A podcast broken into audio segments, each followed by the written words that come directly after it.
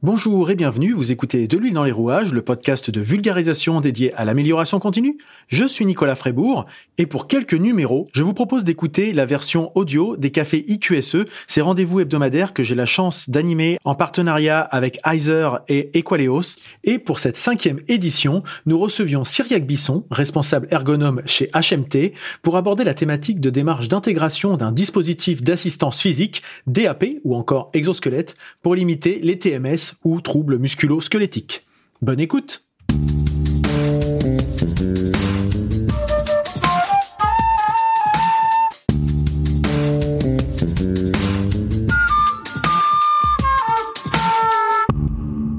Eh ben bonjour, bienvenue pour ce cinquième café IQSE. Euh, dans, ce, dans ce café, on va parler de quelque chose d'un petit peu différent. On n'a pas encore abordé ces, ces sujets-là euh, à notre à notre micro, à notre antenne, on peut dire, en parlant un peu à l'ancienne, euh, puisqu'on va parler d'ergonomie et euh, de, de, thèmes un peu un peu plus plus plus je dirais technologiques qui sont les exosquelettes. Enfin, on va voir si on rentre dans ce domaine-là. On va peut-être que nos, nos invités du jour vont pouvoir un peu préciser ces sujets-là parce que c'est vrai que c'est des sujets dont on entend un peu parler dans, dans la presse plus ou moins spécialisée, des fois traités peut-être un petit peu de façon superficielle et on ne se rend pas forcément toujours compte de ce que ça peut impliquer euh, dans le quotidien. Euh, quelle est la, valeur ajoutée que ça peut apporter? Euh, Est-ce que peut y avoir aussi des, des, aspects un peu plus euh, difficiles à, à, prendre en compte? Voilà, donc ça on va on va l'aborder pendant pendant une, trentaine, une quarantaine de minutes avec Cyriac Bisson, donc qui apparaît dans la petite vignette où il s'est écrit Jessica Latella, mais c'est bien lui, de HMT. Et donc, euh, bah, après cette euh, petite introduction, je vais laisser euh, Cyriac se présenter. Et puis, bien sûr, comme d'habitude pour ces cafés, n'hésitez pas à intervenir si vous avez des questions. Euh, on est vraiment sous un format café. L'objectif, c'est c'est pas de faire un webinaire en mode en mode en roue libre, etc. Si vous avez des questions, n'attendez pas forcément la fin pour les poser. On pourrait ne pas avoir le temps de les traiter ou vous pourriez les oublier ou des choses comme ça. Donc, n'hésitez pas, vous levez la main dans l'outil on peut même vous ouvrir le micro si vous le souhaitez. Il n'y a aucun problème pour ça. Voilà. Donc après cette, cette introduction, je laisse Cyriac euh, aborder son, le sujet du jour. Eh bien, merci beaucoup. Euh, enchanté. Bonjour à tous. Euh, déjà, petite précision, est-ce que vous voyez mon écran? Très bien. Super. Bon, du coup, je suppose que tout le monde doit le voir. En tout cas, on va partir de ce principe-là. et du coup, je me présente rapidement. Je suis Cyriac Bisson, je suis responsable du service ergonomie chez HMT. Euh, HMT donc qui est une société euh, qui est spécialisée dans la conception, la fabrication et l'intégration de dispositifs d'assistance physique, euh, mais aussi dans euh, la prise en charge de projets euh, dans lesquels on peut, on a vocation en tout cas à améliorer les, les conditions de travail des employés ou d'améliorer la performance d'entreprise plus globalement. Donc en fait, on est euh, une sorte de cabinet d'ergonomie avec mhm. euh, une spécialisation, on va dire, dans le, dans le champ des dispositifs d'assistance physique, des, des, exosquelettes si vous préférez. D'accord. Voilà. Alors justement, c'est première première question. Euh, là, je vais, moi, je, je, suis là pour jouer un peu le rôle du, du novice et du, du candide. quelle est la différence entre exosquelette? Est-ce que c'est un terme un petit peu je dirais, commercial ou marketing, et puis les dispositifs d'assistance physique. C'est comme ça que tu as présenté, c'est ça? Est-ce qu'il y a une distinction euh, nette ou est-ce que c'est la même chose finalement? Bon, en fait, euh, exosquelette, bon, comme tu l'as dit, c'est euh, presque un terme marketing. En tout cas, c'en est devenu un. Euh, à la base, l'exosquelette, ça vient de, de, de la nature. Hein. On, on, peut voir beaucoup d'animaux qui, qui présentent des, des, carapaces, par exemple. Mmh. Et, ça, c'est un exemple d'exosquelette. Euh, on, on s'est servi de ça pour mais donner un nom à des, des, nouvelles conceptions innovantes de technologie et les appeler exosquelettes. en soi, on préfère, en tout cas, je travaille un petit peu avec l'AFNOR euh, euh, pour la normalisation des, des, exosquelettes, on va dire. Euh, mhm. On préfère appeler ça dispositif d'assistance physique, euh, toujours dans le but d'éviter un petit peu l'amalgame euh, Ironman ou. Oui, non mais c'est c'est un, un, petit c'est un petit peu ça des fois qu'on qu'on voit. C'est ouais. est-ce que il y a, y a certainement une graduation entre les différents systèmes qui viennent suppléer finalement la, la, les limites physiques humaines. Et effectivement, on voit souvent, euh, sans aller jusqu'au transhumanisme, mais ça peut aller des fois jusqu'à des peut-être des caricatures, alors que finalement, ça peut être des choses plus faciles à mettre en œuvre au quotidien. Absolument. Ouais. Et le but, en appelant ça dispositif d'assistance physique, c'est essayer de lui donner une image de choses euh, vraiment simple, on va dire, et, très peu complexe qui peut être mmh. utilisé par tout le monde. Euh, il faut savoir qu'il existe aussi les robots d'assistance physique. Euh, où là on complexifie un petit peu le système puisque il y a une source d'énergie qui n'est pas forcément mécanique, euh, donc avec des moteurs, avec parfois de l'intelligence artificielle, euh, et, et, donc ben forcément ici on n'est plus que dans l'assistance, on crée aussi euh, une nouvelle une sorte d'énergie on va dire, euh, et donc on est plus dans euh, on va dire l'augmentation de la performance. D'accord. Si c'est pas que ça pour en parler, mais dans l'idée c'est il y a il y a l'énergie supplémentaire qui est créée.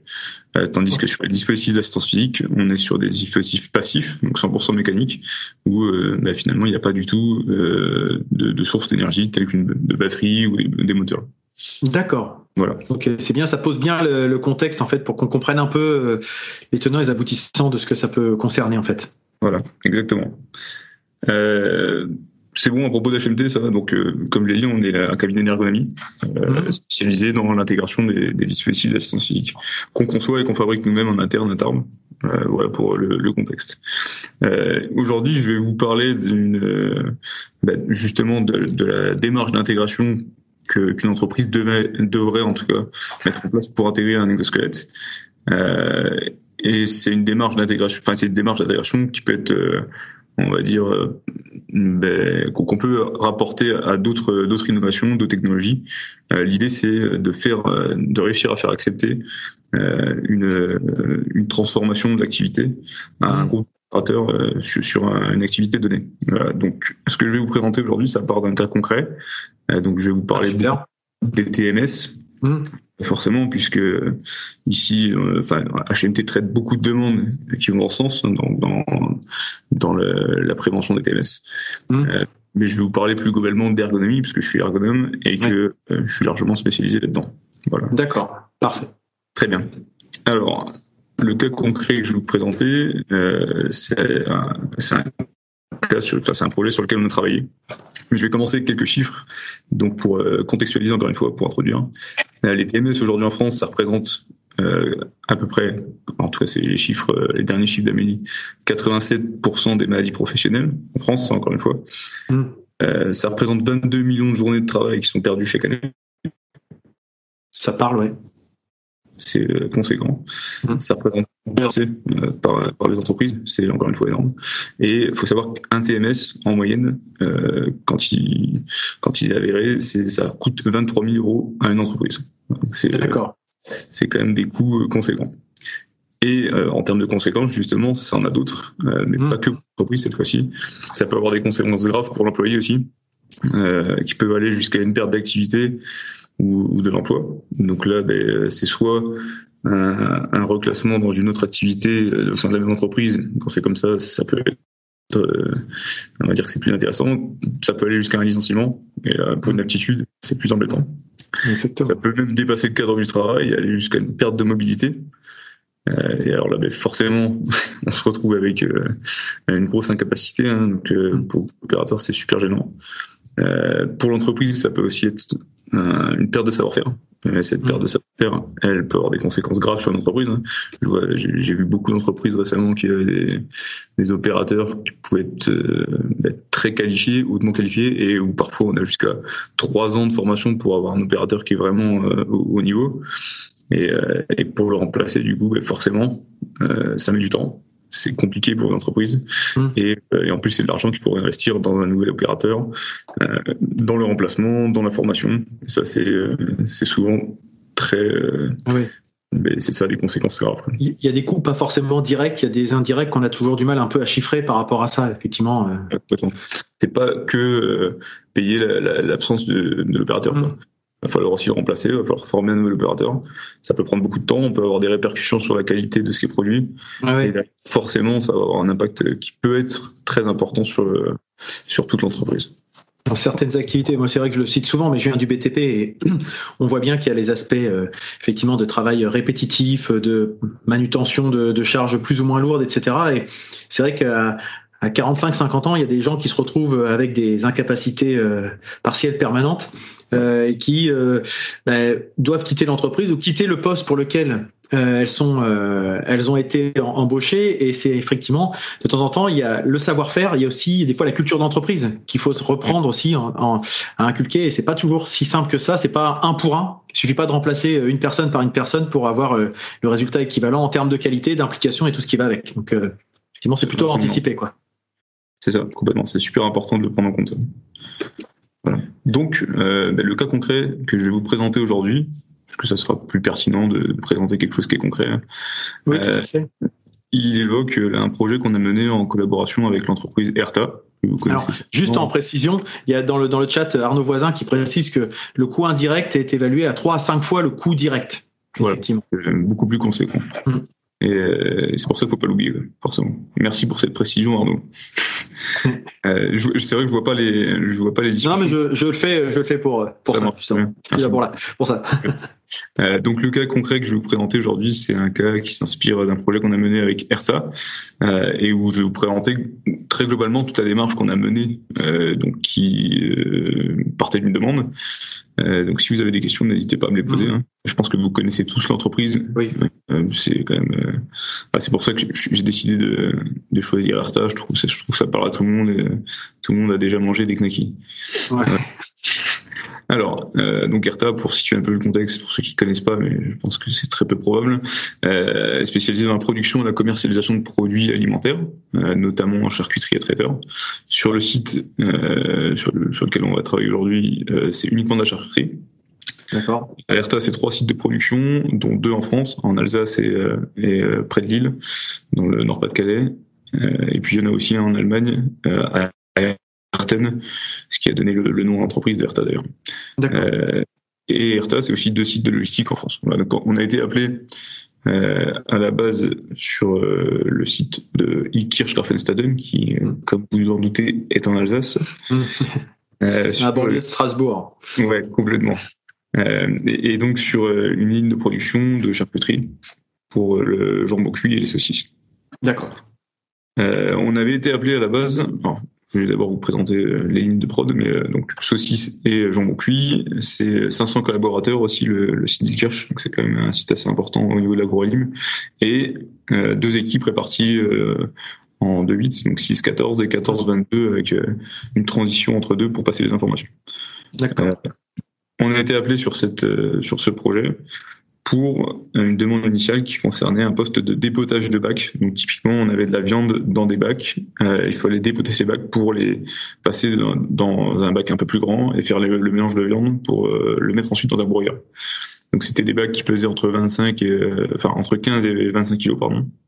Mm-hmm. Et euh, globalement, ce qui en est ressorti de, de la première étude qu'on a fait, c'est que c'était pas un poste euh, finalement qui apparaissait avec un risque élevé euh, de TMS, tout simplement parce que les opérateurs disposaient de larges marges de manœuvre pour réguler comme ils voulaient et, euh, pouvoir adapter finalement la, la, gestion de leur charge physique, on va dire.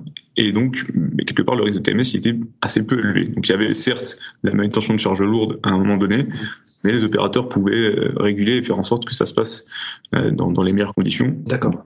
Euh, et en plus, c'était pas forcément un poste qui était euh, adapté à l'arrivée d'un système exosquelette. Voilà, donc, en faisant le tour d'entreprise, on s'est rendu compte avec donc l'ergonome interne euh, qui est Sherta qu'il y avait un poste qui était beaucoup plus adapté effectivement à l'arrivée d'un exosquelette euh, potentiellement et qu'en plus ben, ils n'avaient pas de solution ça faisait des années qu'ils travaillaient sur le sur le poste et qu'il n'y avait rien à faire ils étaient un peu bloqués là-dessus voilà. En plus de ça, c'était un poste où il y avait très peu de marge de manœuvre pour l'opérateur, où il mmh. était cadencé par une machine et où euh, là, pour le coup, les gestes étaient très très répétitifs. Et donc, forcément, euh, on avait un risque, de tendinite, euh, etc. Enfin... Exactement, voire même de, de rupture. J'en parlerai après. D'accord. Voilà. Donc, ben, ce qu'on a fait, c'est qu'on a lancé un diagnostic sur cette activité. Euh, pourquoi un diagnostic? Ben, Pour analyser l'activité de manière à comprendre vraiment euh, dans toute sa complexité cette activité. Donc, c'est-à-dire les déterminants de l'activité, euh, qu'ils soient physiques, qu'ils soient psychosociaux, qu'ils soient organisationnels ou cognitifs. Euh, je ne sais pas si vous connaissez la différence entre les risques psychosociaux et on va dire les déterminants cognitifs. Euh, euh, bah, ça peut être bien de le, préciser. J'ai plus une, tendance à distinguer les deux, mais euh, on va voir le détail. En ergonomie, c'est assez important. Euh, le psychosocial, c'est plutôt ce qui va concerner euh, donc euh, le rapport à l'autre, les, les, humeurs, les émotions, tandis que le cognitif, c'est tout ce qui va concerner le fonctionnement du cerveau proprement parlé. typiquement, des prises d'informations visuelles, de la mémorisation, de la verbalisation. Tout ça, c'est des choses où le cerveau a besoin de fonctionner. Et donc la charge cognitive, euh, dont on parle assez souvent, c'est quelque chose qui peut engendrer beaucoup de stress, notamment à cause de, bah, de faibles marges de manœuvre, par exemple, ou mm. de, facteurs organisationnels. Et donc, ce stress, il peut lui-même engendrer derrière des, TMS. Donc, c'est pour ça qu'il faut, faut, le prendre en compte, c'est super important. C'est très important, effectivement, parce que euh, au premier abord, quand on pense TMS, on pense euh, le premier facteur, qui est le risque physique, euh, pensant qu'il faut s'attaquer à ce sujet-là euh, pour régler les problèmes. Mais en fait, effectivement, c'est c'en est qu'un parmi tant d'autres. Et si on n'a pas réglé le, le, reste, euh, on aura fait, on sera attaqué qu'à un symptôme peut-être et peut-être pas la cause. quoi. C'est un peu le. Ah, absolument. Et donc c'est pour ça qu'une démarche de prévention des TMS qui est bien faite, elle s'intéresse à tous les facteurs sans, sans en prioriser. Et c'est super important puisque en, en s'attardant qu'à des facteurs physiques, on risque de passer à côté de ce qui est vraiment l'activité réelle hum. euh, et de proposer des pistes d'amélioration qui soient soit utopiques, soit absolument euh, impossibles à mettre en place, euh, ou parfois pas du tout acceptées par les opérateurs puisque ça correspondra pas à l'activité réelle. Donc ça c'est super important et c'est on va dire le, la base de, de la démarche ergonomique, c'est de s'intéresser à tous les facteurs et tous les déterminants d'activité. Alors il y, a une question euh, dans le dans le chat. Hop, là, c'est pas affiché de d'Arnaud. Euh, est-ce que la charge mentale c'est le le psycho plus le cognitif? Alors la charge mentale, elle fait effectivement référence au psycho dans le, dans le sens où euh, la, la, gestion de l'humeur ou euh, euh, d'une relation avec euh, un, manager, par exemple, c'est des choses qui peuvent augmenter la charge mentale. Mmh. Donc, effectivement, on peut dire que la charge mentale, c'est quelque chose qui fait référence à des facteurs psychosociaux, mais aussi à des facteurs cognitifs. D'accord. Euh, donc, je, je, reviens à mon diagnostic. L'idée de ce diagnostic, c'est aussi euh, de d'identifier une liste exhaustive de toutes les situations de travail qu'on pouvait avoir sur l'activité, mm-hmm. euh, afin de prévoir ensuite des scénarios qui nous serviront à simuler euh, les potentielles pistes de préconisation, de manière à les vérifier et à les valider ou les invalider. Voilà. C'était les, les, deux objectifs de diagnostic, c'était de comprendre l'activité d'une part et d'en déterminer des pistes d'amélioration. Et puis euh, de, de connaître une liste exhaustive des situations de travail de manière à voir ce qu'on va simuler ensuite pour voir si c'est effectivement intéressant ou pas. D'accord, ouais. Oui, on reste pas que dans la théorie, euh, etc. Il y a quand même une. Dès, dès ce moment-là, on est déjà dans la l'anticipation d'une mise en, en, situation finalement. C'est ça le propre aussi du démarche ergo, c'est que l'accompagnement, enfin la transformation, il se fait dès le début du projet euh, et au final, il dure tout au long du projet. Mmh. Euh, donc, je vous présente très rapidement le, le fonctionnement de l'entreprise. Donc, on a, une, en tout cas pour la ligne euh, de fabrication des saucisses. Donc, on a une partie réception et stockage euh, où on, reçoit la première, la matière première et on la stocke. On a une partie préparation où ici on va avoir des, des caristes qui préparent les, les, palettes suivant la demande qui est en fabrication.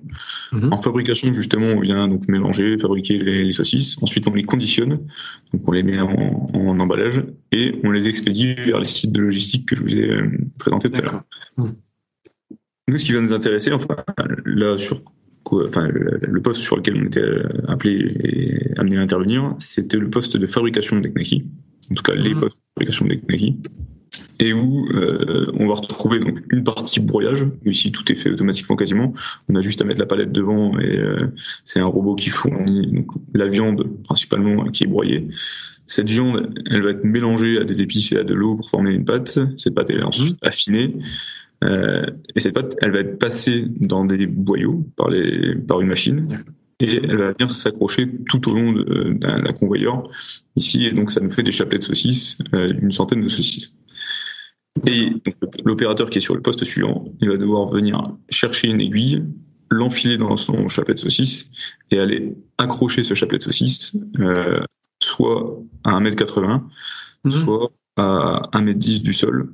D'accord, donc comme ça, et comme ça à chaque fois, c'est des alternances. Euh, voilà, exactement, c'est une sur deux. Puis il mhm. accroche une fois en l'air, une fois en bas. Ça, c'est une cage qui ensuite va être amenée euh, par un convoyeur aérien à rentrer dans un four pour qu'il y ait le fumage qui soit fait. Euh, et quand ça sort du four, il faut le redécrocher, donc même plus dans sens inverse, pour le mettre dans une machine qui va servir à l'épluchage à la vapeur. Voilà. Est-ce que c'est à peu près compris pour Oui, oui, ok. Donc, euh, ici, ce qui est ressorti de l'activité, je vous passe euh, l'analyse, mais ce qui, ce qui en est ressorti, c'est plusieurs déterminants qui sont très importants et sur lesquels euh, on va essayer de pouvoir agir de manière à soulager l'opérateur. Donc, un des déterminants, euh, une des exigences très importantes de l'activité, c'est que la quantité de saucisses produites, elle est conséquente. Mmh. On a euh, des, des, millions de saucisses qui sortent euh, par, année, c'est vraiment énorme. Et donc, on a un travail très répétitif puisque l'opérateur est amené à répéter jusqu'à 1100 fois par jour le même geste pour aller accrocher euh, donc son épingle, donc sa tige, sur la cage. Donc 1100 fois le même. Effectivement, ouais avec un poids donc qui va varier suivant les saucisses, mais entre 6 kg et 12 kg, 12 kg pardon pour les pour les saucisses les plus lourds. Euh, et donc bah, une sursollicitation mmh. au niveau, toujours en plus avec le, même groupe musculaire. Donc au niveau de la flexion de l'épaule. Euh, ici, il y a un risque bah, pour la santé de l'opérateur, hein. euh, ce qu'on disait tout à l'heure, donc tendinite. Euh, ça, c'est quand c'est pas trop trop grave et qu'on peut encore faire quelque chose. Et puis, euh, quand ça commence à frotter un peu plus, bah, on a un risque de rupture de la coiffe. Et là, ça devient très grave parce que bah, soit faut opérer, soit faut faire des, des, injections, et ça peut être très gênant pour l'opérateur. Voilà. Avec, comme je disais tout à l'heure, des conséquences parfois même sur la vie privée. Et là, c'est très embêtant. Mmh. Donc une des pistes d'amélioration qu'on a pu proposer, donc qui est plutôt organisationnelle, celle-ci, c'est euh, donc de commencer à accompagner l'entreprise ERTA sur une mise en place progressive de la polyvalence. Alors c'est compliqué parce que ça fait appel à d'autres aspects, notamment de la formation.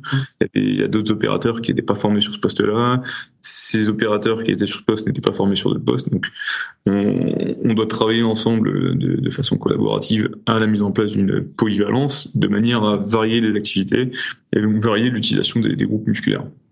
Euh, c'est souvent quelque chose qui revient dans les pistes d'amélioration, en tout cas que les ergonomes préconisent c'est beaucoup plus complexe à mettre en, en œuvre que ce qu'on pense. Mmh. Euh, c'est pas juste on claque des doigts et hop, on peut faire changer les opérateurs de poste. C'est, c'est quelque chose qui se fait sur le long terme et où il faut intégrer toute une démarche. C'est, voilà. Et puis, euh, alors ça, c'est plus, euh, c'est plus un passé de sportif qui me dit ça, mais de temps en temps, on se fait mal quelque part. Et ça, ça crée des réactions en chaîne aussi, ce qu'on peut avoir. Quand on parle de polyvalence euh, musculaire, c'est qu'effectivement, à toujours solliciter un seul et même, euh, euh, que ce soit articulation ou muscle, on va se faire une douleur et du coup, on va surcompenser d'un autre côté et on va avoir mal finalement. À, et c'est toute la, toute la chaîne squelettique et musculaire qui, qui part en vrille alors, et c'est pas toujours, encore une fois, c'est pour ça que c'est intéressant de pas avoir que le physique, parce que si on comprend pas forcément le contexte, on va avoir mal à un endroit, mais qui est peut-être une conséquence de quelque chose qui est, qui est sur autre chose. Donc d'où l'intérêt de travailler l'ensemble. Ouais, c'est complètement D'où l'intérêt de, de, prendre vraiment en toute la complexité de l'activité. Ça, c'est mmh. super important. Euh, autre déterminant euh, qui était euh, donc, évident, hein, c'est celui de la hauteur de l'accrochage. Mmh. Euh, à chaque fois que l'opérateur, euh, donc une fois sur deux en tout cas, que l'opérateur venait accrocher son épingle, eh ben, il accrochait à 1m80. Euh, donc l'opérateur que vous avez vu en photo juste avant, il était assez grand, il mesurait quand même 1m90. Ouais. Et euh, fallait qu'il vienne accrocher, euh, même à 1m80, c'est c'est super fait. Donc on a une flexion de l'épaule à chaque fois. On a les muscles deltoïdes et sous-épineux notamment euh, qui sont sursollicités. Et au bout d'un moment, à force de frotter sur une petite partie osseuse qu'on appelle l'acromion, il y a un risque de déchirure qui est, euh, qui est conséquent. donc ça, ajouté au fait que mais la cadence, elle est gérée uniquement par la machine, puisque l'opérateur peut pas arrêter la machine, et qui donc il a très peu de marge de manœuvre sur la sur la régulation de son activité. Il est obligé de se, on va dire, de se contraindre à, à respecter la cadence de la machine et ben derrière on a un risque de TMS qui est encore plus grand puisqu'on a on est on a une, une, sorte de stress qui peut être engendré et derrière euh, c'est hyper compliqué pour l'opérateur de, de, de, gérer quoi. On est à l'inverse des principes généraux de prévention là dans ce cadre-là. C'est adaptation de l'homme au travail et pas l'inverse. Ah bah, là c'est exactement ça. Là c'est bah, c'est des chaînes de c'est des chaînes de, de production d'agroalim qui datent des années 70 et à mmh. l'époque c'est vrai que c'était pas forcément pris en compte. Donc mmh. euh, le, le, but c'était la productivité au maximum et la rentabilité. Euh, là, on se rend compte maintenant que ça casse de l'opérateur et qu'ils sont incapables de garder plus de 2-3 ans les, les opérateurs. Ah oui. Donc c'est forcément très complexe. Donc là, on voit effectivement le côté, l'aspect organisationnel qui entre forcément en compte dans ce cadre-là, parce qu'on se limite pas uniquement à une chaîne, à un endroit, c'est toute une organisation et un fonctionnement qui a à revoir dans ces cas-là. Voilà, complètement. Donc effectivement, ce qu'on avait proposé à l'époque, en travaillant avec l'ergonome de, de chez c'est de prévoir une reconception totale de l'environnement euh, des machines, mais le, le gros problème, c'est que ça, ça, faisait rentrer dans des budgets qui étaient absolument impossibles à respecter. Et, euh, donc c'était impossible, puisqu'en en fait, euh, il fallait rien que repenser la conception du four pour le fumage en soi. Et, euh, et ça, c'était un projet à plusieurs millions d'euros. Donc derrière, ça, c'était pas envisageable.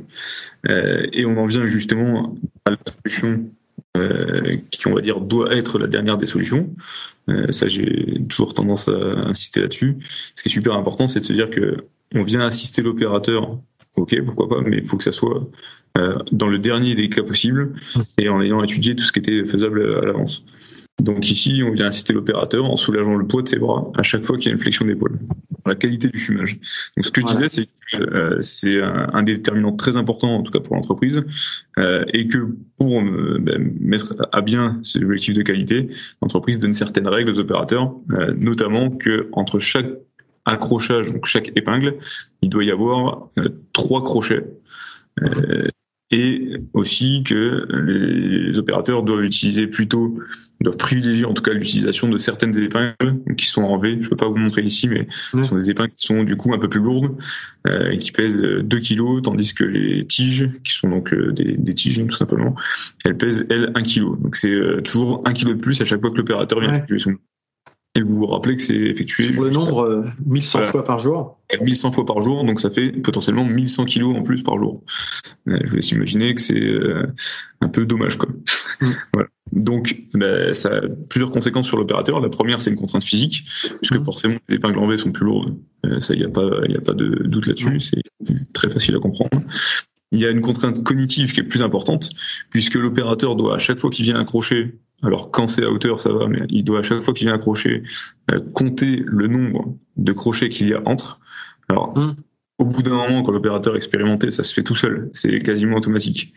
Mais ce qui se passe quand on, le, quand on les observe travailler, c'est qu'on voit qu'il y a quand même euh, des petits moments d'hésitation euh, qui peuvent bah, du coup rallonger l'effort. donc ça, ça entraîne une contrainte physique plus importante. Et puis il y a aussi des erreurs. Ce qui hmm. fait que ces erreurs, elles doivent être corrigées. Donc on doit reprendre la barre et la déplacer. Et donc ça, ça fait encore une contrainte physique plus importante. Et sur le nombre, euh, ça fait voilà. Exactement. Et au-delà de ça, le simple fait de réfléchir à chaque fois et de compter, ça entraîne euh, une contrainte physique, une contrainte cognitive pardon plus importante. Et donc ce qu'on parlait tout à l'heure, la fameuse charge mentale, euh, qui peut elle-même engendrer du stress, puisque on l'a dit tout à l'heure, euh, la cadence, elle est, elle est fixe et l'opérateur peut pas influer là-dessus. Donc, s'il commence à stresser, à pas pouvoir gérer euh, derrière, il y, a un stress qui est, euh, qui s'amplifie et qui peut lui-même être générateur de TMS. donc ça, faut bien le comprendre, c'est super important, c'est que le stress en lui-même est un facteur d'apparition et en tout cas de l'apparition des TMS. Je reprends donc ce fameux fumage dont la qualité est super importante. Euh, les pistes d'amélioration qu'on avait proposées en collaboration avec l'entreprise, c'était euh, bah, déjà, euh, on a amené tout un débat sur lequel on a posé sur la table les, avantages et les inconvénients d'utiliser donc les fameuses épingles en V par rapport aux tiges. Ça faisait quand même gagner énormément sur le plan physique. Mmh. Même si ça faisait perdre un petit peu au niveau de la qualité du fumage, il fallait peut-être se poser les bonnes questions. Et aussi de, donc de faciliter aux opérateurs la prise d'informations visuelles, donc le traitement de cette information visuelle. Mmh de manière à bah, savoir systématiquement où on doit poser les, où on doit accrocher. D'accord, ouais. Euh, je vous ai mis un exemple ici, mais typiquement faire des petits marqueurs visuels de telle sorte que l'opérateur il sache directement où il doit poser. Pas besoin de compter, pas besoin de réfléchir à chaque fois, de se remettre à chaque fois à zéro, euh, etc. Et rien que ça, ça fait gagner énormément l'opérateur. c'est minime, quelque chose qui est très simple à mettre en place. C'est du nudge en fait, hein. c'est une sorte de nudge finalement. Euh. Voilà. Et ensuite, donc dernier déterminant, beaucoup moins important, mais à chaque fois qu'une cage part, l'opérateur devait activer un levier euh, qui était plutôt placé en hauteur. Euh, donc devait euh, encore une fois faire une flexion d'épaule. Mmh. Une centaine de fois dans la journée, ce qui, mine de rien, peut bah, augmenter encore un petit peu le, risque. Donc on a décidé bah, simplement d'allonger le câble pour aller activer ce, mm. ce et forcément ça limite le risque. Ok. Alors maintenant je vais vous parler un peu plus en détail de la piste de solution euh, qui concerne l'assistance physique de l'opérateur, puisque comme on vous l'a dit, on ne pouvait pas reconcevoir l'environnement, euh, ça coûtait beaucoup trop cher. Donc ici, ce qu'on a décidé, c'est de venir simplement assister l'opérateur à la flexion de l'épaule. Et donc, à chaque fois qu'il levait ses bras, il enclenchait une flexion de l'épaule pour venir accrocher mmh. ses épingles, il était assisté.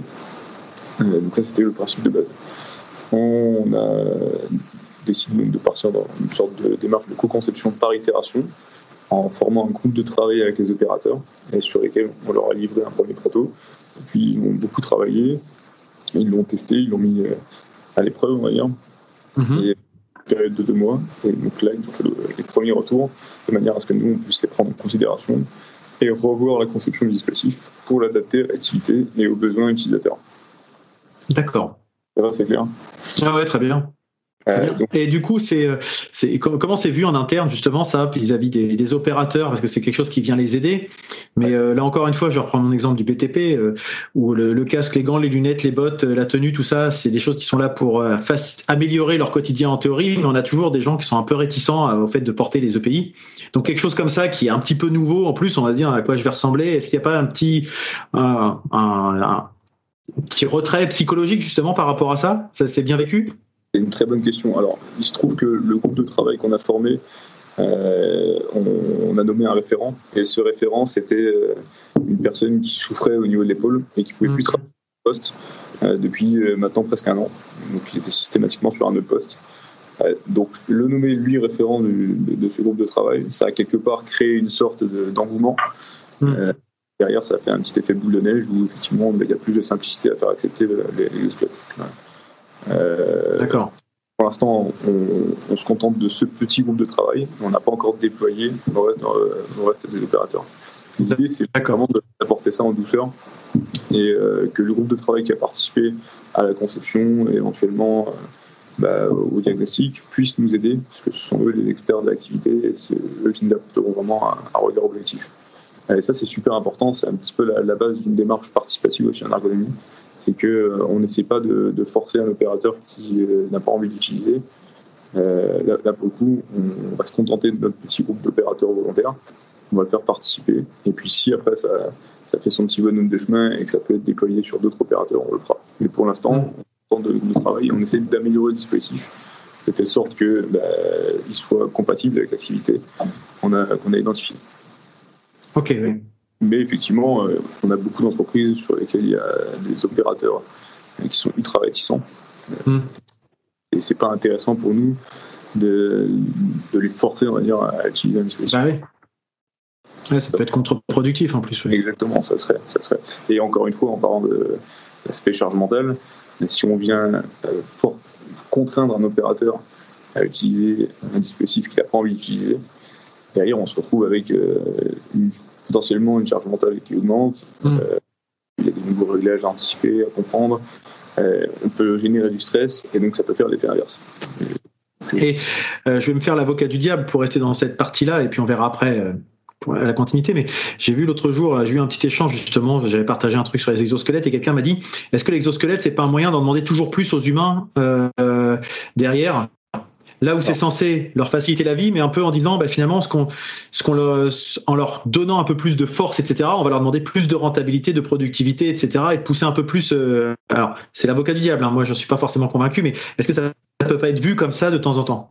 Alors c'est une question super intéressante et malheureusement j'ai envie de dire que euh, c'est encore perçu comme ça par certaines entreprises on vient essayer d'acquérir un exosquelette parce qu'on a un projet d'augmentation de la productivité. Et euh, nous, ce qu'on cherche à faire, c'est justement essayer d'analyser ces demandes, de les reformuler avec les, prospects qu'on a, donc les, demandes qu'on reçoit, de manière à, s'assurer que le projet, il n'est pas d'augmenter la, prod derrière. Mmh. Euh, pour une raison très simple, c'est que si on vient assister d'un côté l'opérateur et que de l'autre côté on leur demande de faire plus, ça n'a aucun intérêt. Donc l'idée ici d'un dispositif d'assistance physique, c'est uniquement d'assister physiquement. Euh, et en aucun cas pour augmenter la productivité ou pour supprimer un opérateur. L'objectif, c'est uniquement de le soulager pour diminuer le risque de TMS. Hmm. Il, faut, il faut en tout cas surtout pas que ça soit dans, une, dans, un objectif d'augmentation de la productivité. Parce que sinon, on va droit dans le mur et ça risque d'être très mal perçu, effectivement. alors là, pour il n'y aura pas mieux, je pense. Après, après, il faut que, ce, faut que ce soit le cas dans la partie ergonomie, mais il faut que ce soit le cas un petit peu dans, dans tous les dispositifs liés à la prévention des risques. Il faut que, il faut, pas, il faut pas non plus avoir l'optique de se dire, bah, je vais leur acheter des, des protections auditives comme ce qu'on a pu avoir la dernière fois, euh, pour qu'ils puissent mieux communiquer. Mais c'est se dire, bah, en, en avant-première, ça va être de, ça va être de vraiment de, ne pas pouvoir leur en demander plus et de pas voir forcément toujours le négatif et de, et de vraiment essayer de voir pour les accompagner et les aider au quotidien. Donc ça marche, ça peut se dupliquer dans vraiment tous les secteurs. Bien sûr. Ouais, oui, complètement absolument. Voilà. Alors, je vais reprendre un petit peu ce que je viens de dire, mais euh, on a monté un groupe de travail avec des opérateurs volontaires. Ça, c'est super important de le comprendre. Au début, donc, au lancement de notre projet, on a présenté et on a formé, euh, informé et formé les opérateurs parce que c'était un exosquelette. Euh, on a balayé toutes les idées reçues de telle sorte à ce que ben, on n'ait plus de questions à l'issue de, cette réunion. Ah, c'est exactement ce que dit, euh, ce que dit justement euh, Cécile dans le, dans le chat, euh, l'importance de la communication avec les opérateurs utilisateurs, qu'on n'ait pas l'impression que ce soit des choses qui se marchent en parallèle, sans lien, etc. C'est super important pour nous en tant qu'intégrateurs, mais aussi pour l'entreprise dans, dans, laquelle il va y avoir un projet qui, va être lancé, d'informer les opérateurs sur le rôle de cette démarche, sur le rôle qu'ils auront à jouer aussi dans cette démarche.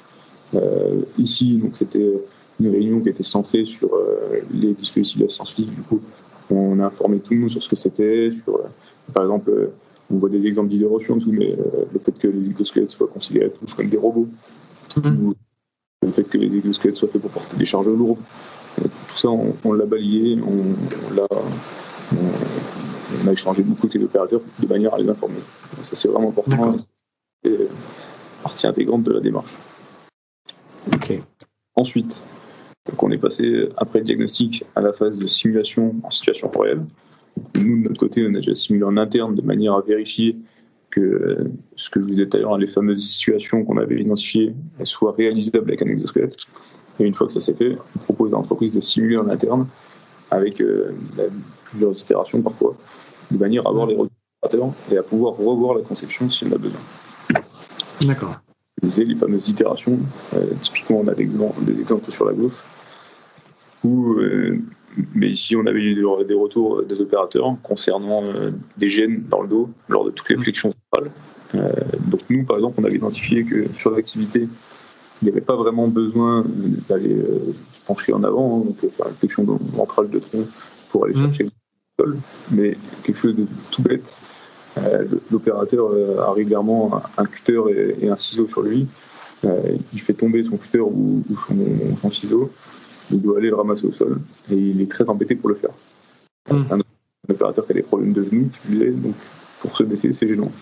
Et euh, ça peut être un frein à l'acceptabilité du dispositif. Bien sûr, Il faut le prendre en compte et euh, il faut revoir le dispositif de manière à ce qu'on ait plus ce problème-là. Euh, autre retour, on avait des difficultés à enfiler ce qu'on appelle les feedlocks, c'est des petits aimants qui viennent pour s'accrocher. C'est hmm. toujours un peu embêtant pour les, pour les enfiler. On avait une difficulté à régler l'assistance tout seul et euh, globalement un inconfort qui était ressenti euh, au bout de 2-3 heures d'utilisation au niveau du bas du dos. Donc on s'est penché là-dessus, on a fait de la recherche et euh, on a essayé de comprendre d'où pouvaient venir ces problèmes de manière à revoir la conception et à faciliter un petit peu certains réglages, donc, notamment donc, les, les textiles qui avaient dans le dos qui empêchaient la flexion ventrale elles ont été remplacées par des élastiques, qui du coup amènent plus de souplesse. Euh, on a remplacé les feed par des simples clips qui sont beaucoup plus intuitifs, beaucoup plus affordants. Euh, on a revu complètement la, conception du système pour le réglage d'assistance, qui fait que l'opérateur peut se régler tout seul et plus simplement. Et puis, il y a une reconception de la ceinture, de manière à répartir les efforts un peu plus symétriquement, euh, et non pas tout dans le dos, ce qui fait que bah, finalement, on a une contrebalance qui fait qu'on n'a pas de de blocage du mouvement du bassin, on n'a pas la douleur qui est créée par, ce blocage. Euh, donc c'est la démarche qu'on a menée euh, et, donc tout ça pour dire que finalement euh, ça, a pris du temps. on a adapté le dispositif à l'activité qu'on rencontrait. Mm-hmm. Et, donc tout ça pour, pour dire que finalement, à chaque problématique, il doit y avoir sa solution. C'est-à-dire qu'on n'a pas un exosquelette qui va être adapté à tout ce, tout ce secteur d'activité. Par exemple, on ne peut pas dire que cet exosquelette-là, il est adapté au BTP. Ça n'aurait aucun sens. D'accord. Ça dépend non pas du secteur d'activité, mais de l'activité réelle euh, de l'opérateur. Et même si on parle d'un maçon, par exemple. Il va pas faire pareil qu'un peintre ou des choses comme ça. Alors déjà, oui. Et il est possible que deux maçons entre eux ne fassent pas, Les, mêmes, pas les mêmes procédés. Donc c'est toujours euh, assez complexe et c'est pour ça que ça demande une analyse de l'activité au préalable. Ça, c'est super important de le comprendre et on ne peut pas acheter. en tout cas, pour moi, c'est très très compliqué et je vois très peu d'exemples sur le marché d'achat, d'acquisition d'exosquelettes standards euh, qui se déroule très bien et où derrière on a un taux d'acceptation qui est euh, à 100%. Hmm. D'accord. un travail. Ça, et après, si, si, si on sort un dispositif qui commence à, à, faire tout, à éviter tous les risques du périmètre, en fait, c'est un dispositif qui, qui, corrige presque rien, et donc du coup qui est, qui est pas ou peu efficace sur vraiment, vraiment bien sur un risque de, de TMS en particulier. Exactement. Euh, ça, quand on veut tout faire, on fait rien bien, quoi. C'est un peu le problème. Alors moi, je ne veux, pas, veux pas critiquer, mais euh, c'est un peu ce qui ressort euh, malheureusement. C'est que euh, quand on veut avoir un exosquelette qui réponde à tout type de sollicitation musculaire, bah, derrière on se retrouve beaucoup plus contraint forcément. Et bah, déjà, le, poids de l'exosquelette en lui-même est forcément plus lourd, on mmh. a une perte de mobilité, on a forcément un, un encombrement qui est plus important. Donc derrière, c'est beaucoup plus compliqué à faire accepter. Encore que euh, ça pourrait parfois être accepté dans certaines activités. Oui, voilà, encore une fois, c'est au, cas par cas, c'est un peu ce que tu dis depuis tout à l'heure. Il n'y a, pas de, a pas de règle universelle qui fonctionnerait chez tout le monde. Euh, de temps en temps, ça peut gagner, en gagnant des, sur les TMS, on peut dire on rogne un petit peu sur la productivité, mais voilà, et des fois, c'est pas possible, donc il faut trouver le juste équilibre. Et à chaque, chaque entreprise et chaque activité, c'est un problème, quoi. Ouais, absolument. Ça, c'est super important de le comprendre. Donc euh, ça passe par une analyse d'activité. C'est pour ça que je pense que les ergonomes euh, ou euh, globalement ceux qui sont en charge de l'analyse d'activité dans les entreprises ont un grand rôle à jouer dans, ces projets d'intégration, d'innovation, quelle qu'elle soit. Mmh. Peut-être déjà entendu parler de, notre partenariat avec la société Enedis, dans le sens où c'est notre plus gros client, en tout cas pour un autre dispositif qui s'appelle le Plume, et qui vient assister aux travaux de Borantor, celui que vous avez vu en, début de présentation. Mmh. Euh, et ici, ben, en fait, ça a fait quelque part émerger un nouveau besoin euh, pour les chefs de chantier qui sont non pas sur les nacelles qu'on voit derrière, mais ceux qui sont plutôt en bas et qui dirigent toute la journée hmm. euh, ben, leurs opérateurs, les techniciens qui sont en hauteur, de manière à les sécuriser, à ne pas créer de, de, risque pour un risque d'électrocution, très clairement. Hmm. et puis à, ne pas créer de collision pour dégrader du matériel, ce genre de choses. Et donc, toute la amené à avoir le regard qui se porte vers le haut, donc en extension de la nuque. Euh, et ben, finalement, l'idée, ça a été tout simplement de un petit dispositif très simple à enfiler, euh, qui s'appelle le Moon, et euh, qui vient juste soutenir la, nuque en, quelques secondes sans enfiler, et, et l'idée, c'est aussi de poser sa tête avec une, résistance qui est élastique. Hmm. Trois exemples très différents. Et là, ça rejoint un petit peu, hein, je me remets à la place de, de certains euh, vieux de la vieille hein, euh, sur les chantiers qui verraient ce type de dispositif euh, je connais un très proche qui a plutôt cette approche-là en disant ben, de mon temps, c'est vraiment un truc de feignant. voilà, nous on travaillait sans ça à l'époque, on a toujours fait comme ça et c'était pas un souci. vraiment, on, se prend la tête pour pas grand-chose, on gaspille de l'argent pour rien. Encore une fois, c'est l'avocat du diable, mais que j'ai pu moi-même euh, entendre régulièrement en disant mais qu'est-ce qu'on se prend la tête euh, C'est un travail à la dure, c'est comme ça, on a toujours fait comme ça. Je vois pas ce que ça vient euh, apporter. Et c'est vrai que c'est dur d'avoir des fois ces, ces réticences-là. Là, je le vois avec ce, dispositif-là qui est assez simple finalement et plein de bon sens, mais qui peut des fois être pas si facilement acceptable que ça, peut-être. Complètement, c'est ce qu'on voit. Même avec des dispositifs très simples comme celui-ci, on a une réticence chez. Alors, c'est plus vrai dans certains secteurs. Euh, notamment le secteur du BTP, hein, où il y a une culture, une culture métier qui fait que euh, c'est très compliqué de dire qu'on a besoin mmh. d'une par exemple. Oui, c'est ça, exactement. Mais, en soi, j'y vois aucun mal, c'est normal et je pense qu'il faut l'accepter. Ah oui, Ça viendra, ça fera peut-être, euh, ça, prendra peut-être du temps, mais on, y viendra certainement un jour. Et ça commence déjà à arriver. Hein. Mais c'est vrai qu'il y, a dans certaines entreprises des gens qui sont très réticents à l'arrivée de nouvelles technologies mais je pense que ça, se fera tout seul et il faut d'abord travailler avec les personnes qui ne sont pas réticentes de manière à ce que ça prouve qu'il y a un intérêt et que derrière on puisse mm. pourquoi déployer. Mais ça sert à rien comme l'arrivée de l'informatique, je pense, dans, dans, les, dans des secteurs divers et variés. Ça a pris beaucoup de temps. il y a des entreprises qui, même encore aujourd'hui, ne sont pas équipées. Mmh. Pour autant, c'est quelque chose qui simplifie quand même grandement la tâche euh, à beaucoup d'entreprises. En tout cas, quand, quand c'est quand c'est bien fait. Bien mis, ouais. Mais ça, ça rejoint, enfin, ce que tu disais tout à l'heure, c'est faut trouver les bons leviers en interne qui peuvent servir effectivement de, de propagateurs de bonnes paroles entre guillemets, hein, sans faire d'évangélisme ou quoi que ce soit, mais c'est de dire des gens qui sont là pour euh, euh être à la fois légitimes et en même temps euh, euh, capable d'accepter le changement. Parce qu'effectivement quand on passe par ces, ces points d'accroche ça aide plus que quand euh, on a quelqu'un on dit ouais mais de toute façon lui on s'en fout on l'écoute pas ou c'est il fait ses trucs dans son coin. Et ça aide vraiment à l'application quoi. Ça c'est sûr. Et puis tu sais Nicolas on a beaucoup d'ergonomes aussi dans la communauté. On se connaît presque tous en France on n'est pas nombreux. Beaucoup mmh. d'ergonomes contre l'arrivée de ces dispositifs d'assistance physique hein, ça fait toujours un peu peur. Mmh. Alors, il peut y avoir plusieurs raisons, soit parce qu'elles ne sont pas forcément bien informées, elles sont encore sur des dispositifs qui ont 3-4 ans et qui pesaient euh, plus de 7 kilos, forcément c'était gênant. Euh, et si elles ne sont pas au courant, bah, c'est normal. Mais par contre, on a aussi ceux qui sont pertinemment euh, tout le temps réticents, hein. et auquel cas, on n'a pas envie de. On n'a aucun aucun intérêt à aller combattre cette réticence. On va simplement essayer de travailler avec les personnes qui sont pas réticents et puis de le faire accepter tout doucement et ça, se fera tout seul. Hein.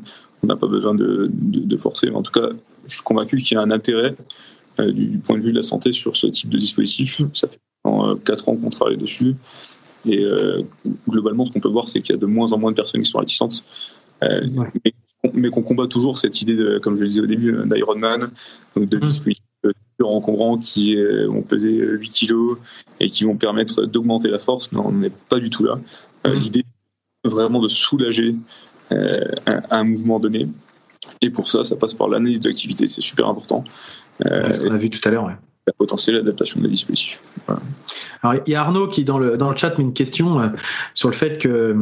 pose la question sur est-ce que le, le, modèle utilisé chez Erta est différent des autres au niveau du matériau, notamment sur des aspects de respect d'hygiène en laboratoire alimentaire? Effectivement, on pense bien que du matériel qui va être sur un chantier ou en extérieur va peut-être pas avoir les mêmes euh, exigences de physico-chimiques que dans un laboratoire euh, alimentaire qui va être plus scruté euh, par rapport à, des agents pathogènes, par exemple, ou des choses comme ça Absolument, c'est une très bonne question. Euh, et c'est aussi pour ça qu'on met en place des projets hein, et qu'on ne vend pas juste les produits standards comme ça. à chaque fin de phase de diagnostic, on co-rédige, on va dire, avec la société, euh, qui est notre client, un cahier des charges.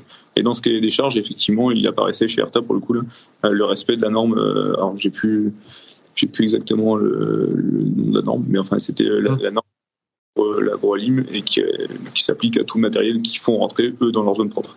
Euh, donc effectivement, on a dû se plier à certaines contraintes, notamment en matière de choix du textile ou, euh, ou de choix des, de certains matériaux, euh, ou même de conception parfois, parce qu'il ne faut pas qu'il y ait d'orifice ou ce genre de choses, mmh. de manière à ce que ça puisse rentrer en, zone propre chez. D'accord. Donc effectivement, c'est pris en, pris en compte. Et puis une, autre question de, Cécile.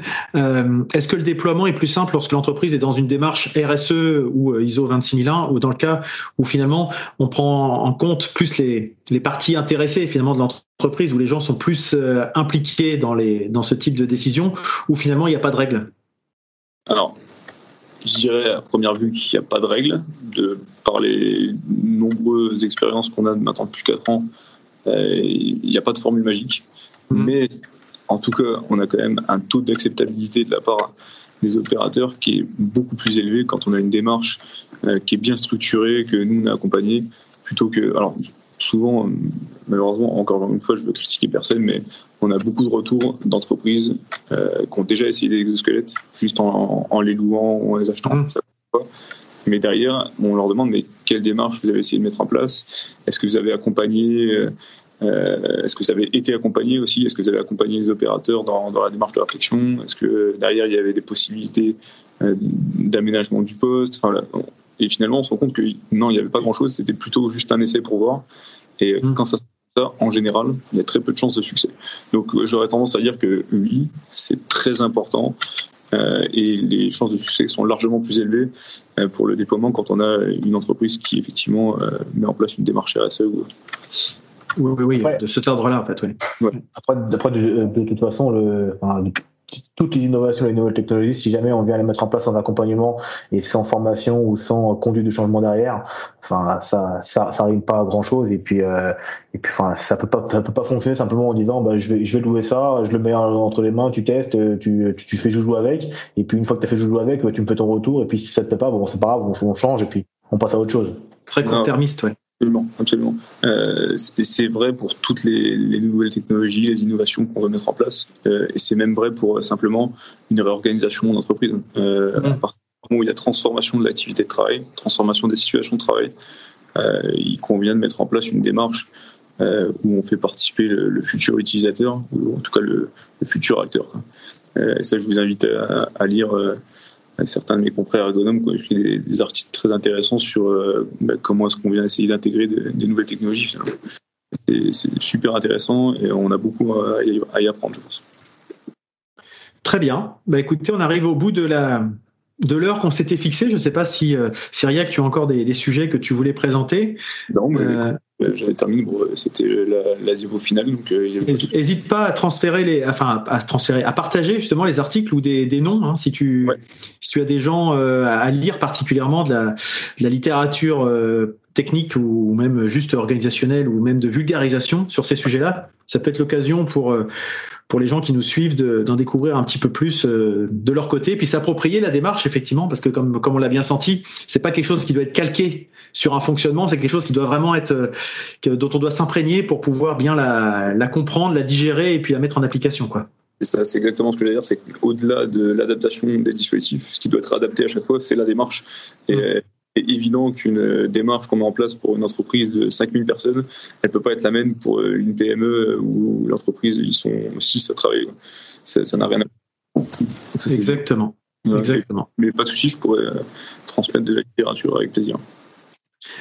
Eh ben super, merci. Donc on a les, les informations, là, les questions à se poser euh, pour rappeler un peu ce que ce que tu viens de, de nous dire pendant pendant cette heure.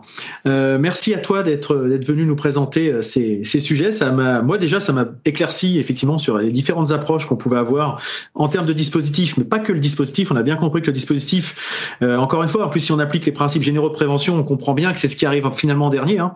Euh, D'abord, on privilégie l'organisation, le collectif, la façon de, se, de fonctionner, etc. avant de se dire comment on règle les problèmes individuels. Et puis, effectivement, ça permet de, de mieux comprendre les différents, les problématiques et cas concrets qu'on peut rencontrer. C'est effectivement, ça peut s'appliquer dans, dans divers domaines. Donc, euh, euh, on mettra les, les, liens certainement sous, sous la vidéo hein, YouTube que, que Florian partagera euh, dans, la, dans le courant de la semaine euh, pour retrouver les, les, différentes euh, références.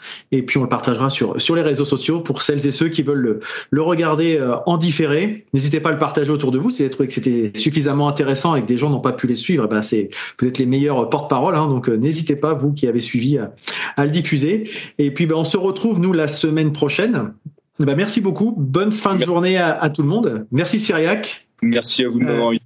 Merci euh, aux, aux auditeurs. ouais. Bonne journée, à bientôt. Merci à vous aussi, au revoir. Bonne journée. J'espère que ce format vous a plu. N'oubliez pas que vous pouvez le visionner en vidéo sur YouTube, sur la chaîne Heiser, mais également sur la chaîne De l'huile dans les rouages. J'ai créé une playlist qui liste justement toutes ces, toutes ces interventions. N'hésitez pas à échanger avec notre invité, mais aussi avec euh, Florian Ruen de Heiser, avec Damien Perruchot d'Equaleos ou avec moi-même, Nicolas Frébourg de l'huile dans les rouages, si vous voulez approfondir des sujets ou pour toute autre question ou sujet que vous souhaiteriez aborder. Si ce format vous a plu, je vous invite bien sûr à en parler autour de vous, puisque le partage et le bouche à oreille sont les meilleurs moyens de promotion. Il me reste à vous souhaiter de passer une très bonne journée, et je vous dis à bientôt